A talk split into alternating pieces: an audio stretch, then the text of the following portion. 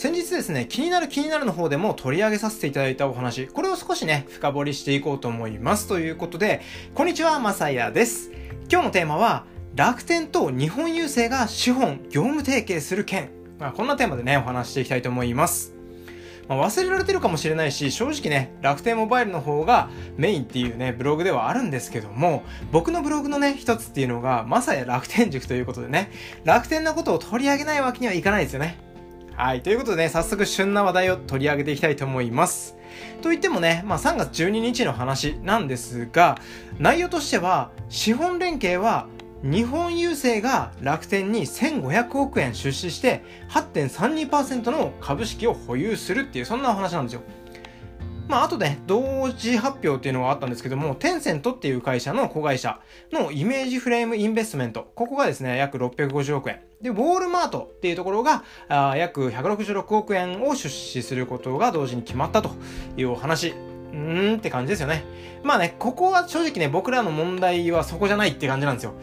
まあ何なのっていうところなんですけども、業務提携。ここがどうなってるのっていうところ。ここがやっぱりね、一般人として一番気になるところなのかなって思うんですよね。で、まあ、いくつかあるのでね、重要なところ、これを抜粋すると、日本郵政と楽天の保有するデータの共有化、これをするっていうところ。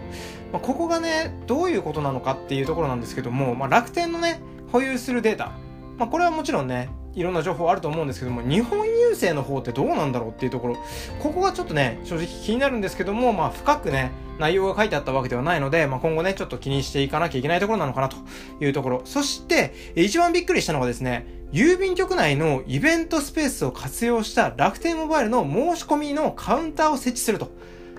はあ。なるほどっていうと、えー、さらにですね、日本郵政としては、あの、配達網があるので、そこをね、活用したマーケティング施策を打ち出していくっていうことなんですよね。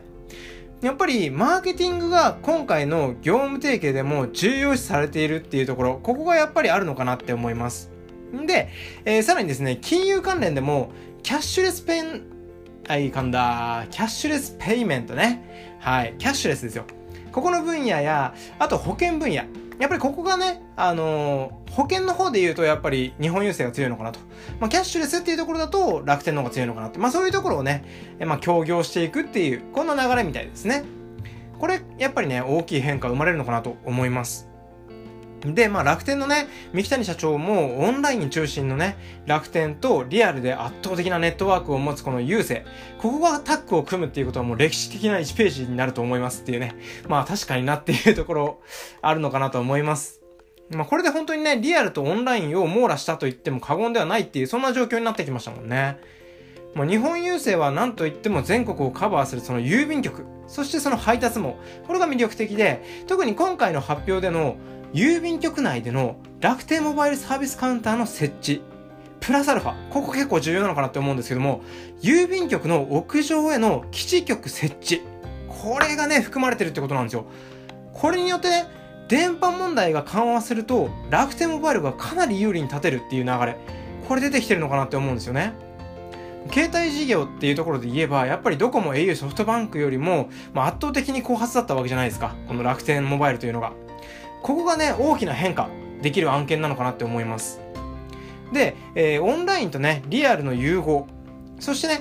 あの、物流問題の補填とデジタル分野での補填。こういう現段階の状況としてはどっちにもメリットしかないのかなって思います。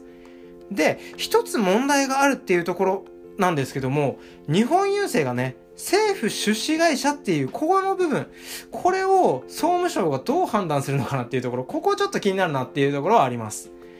っていう感じですかね。まあ、ただね、やっぱり今の日本の IT、これどうしてもね、この GAFA、まあ GAFAM ですか。まあこの辺で言うと、世界大手の IT からはやっぱりね、大きく遅れを取っているのかなと思います。まあその中でね、こんな、この GAFAM ガーファムって言ってるのかな？ガーファムの方がいいですか？どっちかわかんないですけど、まあ、マイクロソフトも入れてガーファムなのかっていうところなんですけども、まあそこはいいか。えー、これをね、対抗できる一手になるのかどうか。今後のね、展開と、まあ、このスピード感がね、かなり重要になってくるのかなと思います。ということで、またね、いろいろな経験談や学びのあるお話、これをしていけたらと思いますので、よかったらフォローボタンをポチッとね、押していただけると嬉しいです。で、えー、別チャンネルでですね、月、水、金曜日に、えー、最初にお話したその気になる気になるっていうもの、これね、ラジオで放送してるんですよ。気になった情報とかをね、あの、ザワーというもう一人の人と、人と なんて言ったらいいんですかね、えー、一緒に放送しておりまして、えー、ちょっとね、こっちの感じとは違って、こう、ゆったりした感じで聴けるラジオになっておりますので、概要欄の方からね、よかったらご覧くださいということで、えー、ご清聴ありがとうございました。それではまた次の放送でお会いしましょう。バイバーイ。